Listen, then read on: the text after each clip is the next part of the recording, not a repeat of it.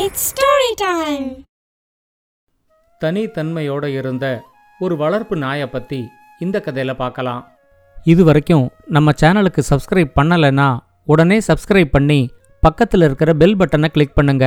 Story time Tamil சேனலுக்காக உங்களுடன் ரவிசங்கர் பாலச்சந்திரன். கதையை கேட்கலாம் வாங்க. ஜப்பான் நாட்டில் இருந்த ஒரு சின்ன கிராமத்தில் ஒரு வயசான தாத்தாவும் பாட்டியும் இருந்தாங்க. அவங்களோட ஒரே பையன் பக்கத்து நாட்டோட நடந்த ஒரு போரில் இறந்ததுக்கு அப்புறம் அந்த தாத்தாவுக்கும் பாட்டிக்கும் தனிமை ரொம்ப கொடுமையாக இருந்துச்சு. மகனோட நினைவிலேந்து கொஞ்சம் கொஞ்சமாக வெளியில் வரணுங்கிறதுக்காக அவங்க ஒரு சின்ன நாய்க்குட்டியை எடுத்து வளர்க்க ஆரம்பிச்சாங்க. அந்த நாய்க்குட்டி பேர் ஷீரோ. ஷீரோ பிறந்ததுலேருந்தே மற்ற நாய்க்குட்டிகள் மாதிரி இல்லாமல் அதுக்கு ஏதோ ஒரு தனித்தன்மை இருக்கிற மாதிரி தாத்தாவுக்கும் பாட்டிக்கும் தோணிக்கிட்டே இருந்துச்சு. தாத்தாவும் பாட்டியும் என்ன சொன்னாலும் ஷீரோ அதுக்கு கட்டுப்பட்டு நடக்க ஆரம்பிச்சுது.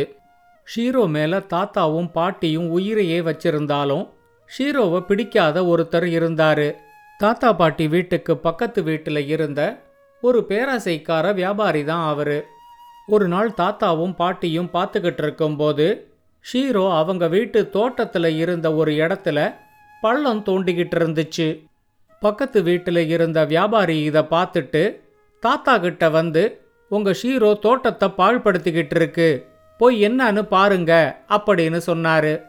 தாத்தாவும் பாட்டிக்கிட்ட நான் போய் என்னன்னு பார்த்துட்டு வரேன். ஷீரோவுக்கு இதே வேலையா போச்சு. பூமிக்கு அடியில் எலும்பு இருக்கிறதா கற்பனை பண்ணிக்கிட்டு ஒவ்வொரு இடமா அது பள்ளம் தோண்டிக்கிட்டே இருக்கு அப்படின்னு சொல்லிட்டு ஷீரோ இருக்கிற இடத்துக்கு வந்தாரு. ஷீரோ அவரை பார்த்த உடனே இந்த இடத்துல பள்ளம் தோன்றத்துக்கு எனக்கு உதவி செய் அப்படிங்கிற மாதிரி கொலைக்க ஆரம்பிச்சுது.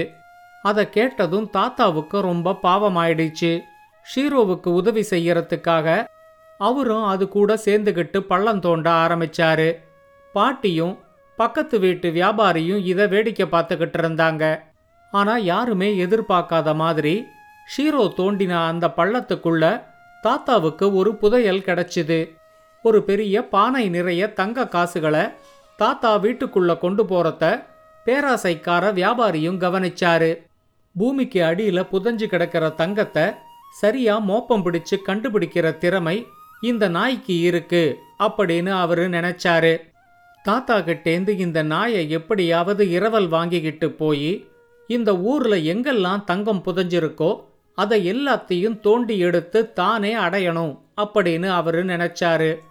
அவர் தாத்தா கிட்டையும் பாட்டி கிட்டையும் ரொம்ப அன்பா பேசி ரெண்டு நாளைக்கு ஷீரோ எங்க வீட்டில் இருக்கட்டும் அப்படின்னு கேட்டு அனுமதி வாங்கிக்கிட்டு ஷீரோவை அவரோட வீட்டுக்கு கூட்டிக்கிட்டு போனாரு. ஆனால் ஷீரோவுக்கு அவரை கொஞ்சம் கூட பிடிக்கல. அதனால அது அவரோட வீட்டில் ஓரமாக ஒரு மூலையில் முடங்கி கிடந்துச்சு. வியாபாரிக்கு இப்போ ஷீரோ மேலே ரொம்ப கோபம் வந்துச்சு. அவர் ஷீரோ கிட்ட தங்கம் எங்க இருக்குன்னு மோப்பம் பிடிச்சு இப்ப எனக்கு கண்டுபிடிச்சு சொல்லு அப்படின்னு கேட்டாரு. ஆனா ஷீரோ அதை செய்யாம இருக்கிறத பார்த்ததும் வியாபாரிக்கு ரொம்ப கோபம் வந்து கையில ஒரு கம்பை எடுத்துக்கிட்டு ஷீரோவை போட்டு அடி அடின்னு அடிக்க ஆரம்பிச்சாரு.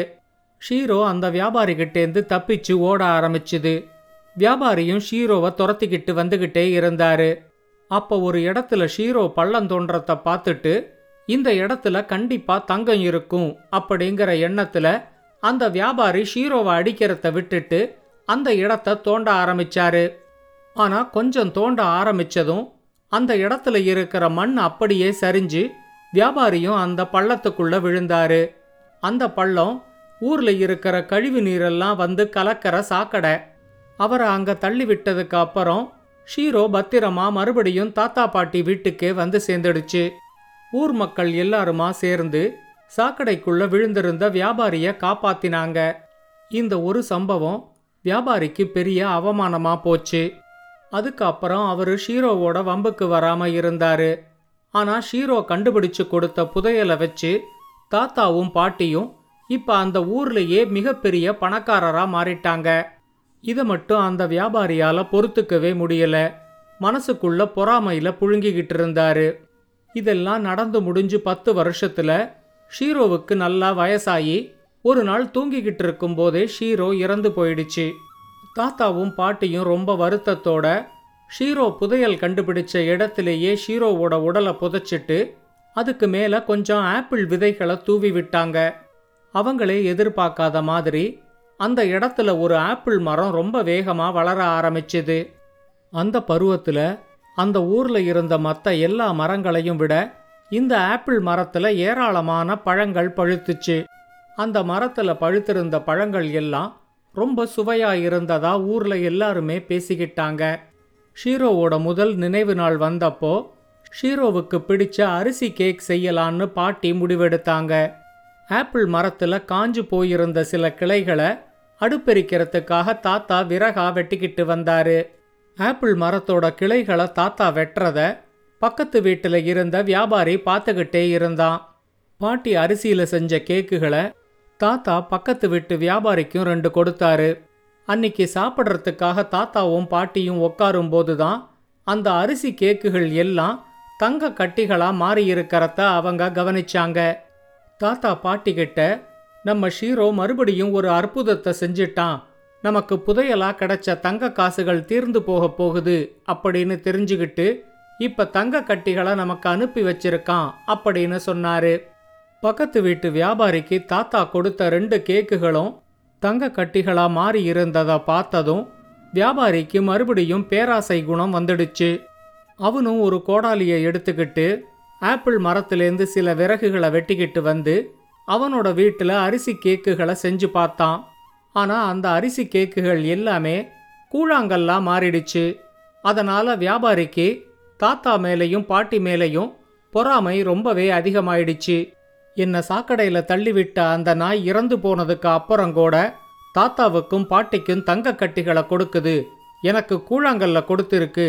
அந்த நாய் உயிர் வாழற இந்த ஆப்பிள் மரத்தை நான் விடமாட்டேன் அப்படின்னு சொல்லிக்கிட்டு அன்னைக்கு ராத்திரியோட ராத்திரியா ஆப்பிள் மரத்தை மொத்தமா தீ வச்சு எரிச்சிட்டு அந்த ஊரை விட்டே ஓடி போயிட்டான்.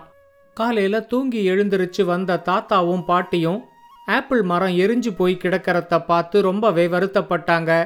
தாத்தா பாட்டிக்கிட்ட ஷீரோவோட ஞாபகமா இந்த ஆப்பிள் மரம் எரிஞ்சு போன சாம்பலையாவது சேர்த்து வைப்போம் அப்படின்னு சொல்லிட்டு மொத்த சாம்பலையும் எடுத்து ஒரு ஜாடிக்குள்ள போட்டு வச்சாரு. ஆப்பிள் மரம் இருந்த இடத்தையும் அவரோட தோட்டத்தில் இருந்த மற்ற இடத்தையும் நல்லா பதப்படுத்தி அந்த இடத்துல எல்லாம் செர்ரி செடிகளாக நட்டு வச்சாரு.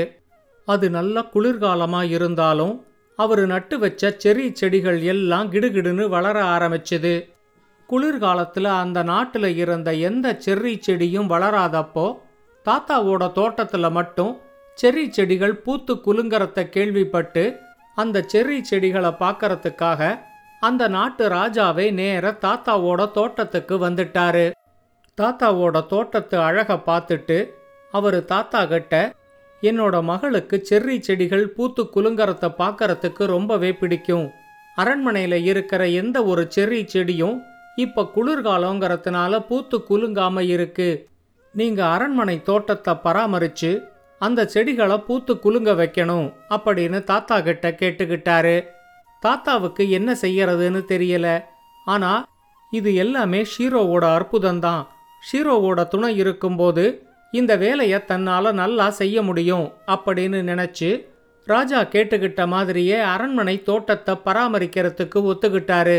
அவர் அரண்மனைக்கு கிளம்பும்போது பாட்டி அவர்கிட்ட ஆப்பிள் மரத்தோட சாம்பல் இருந்த ஜாடியை கொடுத்து அனுப்பினாங்க. அந்த சாம்பலை உரமாக பயன்படுத்தினப்போ அரண்மனை தோட்டத்தில் இருந்த செர்ரி செடிகள் எல்லாம் தாத்தா எதிர்பார்த்த மாதிரியே பூத்து குலுங்கிச்சு. இளவரசிக்கு தாத்தாவை ரொம்பவே பிடிச்சு போய் தாத்தாவுக்கு செர்ரி தாத்தானே பேர் வச்சிட்டாங்க. அரண்மனை தோட்டத்தை நல்லா பராமரிச்சு செர்ரி செடிகளை பூத்து குலுங்க வச்ச தாத்தாவுக்கு ராஜா நிறைய பரிசுகளை கொடுத்தாரு. அது மட்டும் இல்லாமல் ஒவ்வொரு வருஷமும் அரண்மனைக்கு வந்து செர்ரி செடிகளை பராமரிக்கிற வேலையையும் தாத்தாவுக்கே ராஜா கொடுத்தாரு. அதுக்கு அப்புறம் வந்த ஒவ்வொரு வருஷமும் தாத்தா ஆப்பிள் மரத்தோட சாம்பல் இருந்த ஜாடியை எடுத்துக்கிட்டு அரண்மனைக்கு போய் அரண்மனை தோட்டத்தை பராமரித்து செரி செடிகளை பூத்து குலுங்க வைக்கிற வேலையை தொடர்ந்து பல வருஷத்துக்கு செஞ்சுக்கிட்டே இருந்தாரு. அரண்மனை தோட்டத்தில் பூக்கிற ஒவ்வொரு செரி பூக்கள்லையும் ஷீரோ வாழ்ந்துகிட்டே இருந்துச்சு. இந்த கதையை பற்றின உங்களோட கருத்துக்களை ஸ்டோரி டைம் தமிழ் யூடியூப் சேனல்லையும் பாட்காஸ்ட்லையும் பின்னூட்டத்தில் கமெண்ட்ஸாக பதிவு பண்ணுங்க. இந்த கதை உங்களுக்கு பிடிச்சிருந்தா லைக் பண்ணுங்க கமெண்ட் பண்ணுங்க ஷேர் பண்ணுங்க. மறக்காம ஸ்டோரி டைம் தமிழ் சேனலை சப்ஸ்கிரைப் பண்ணுங்க. அப்படியே பக்கத்துல இருக்க அந்த பெல் ஐகானையும் கிளிக் பண்ணுங்க.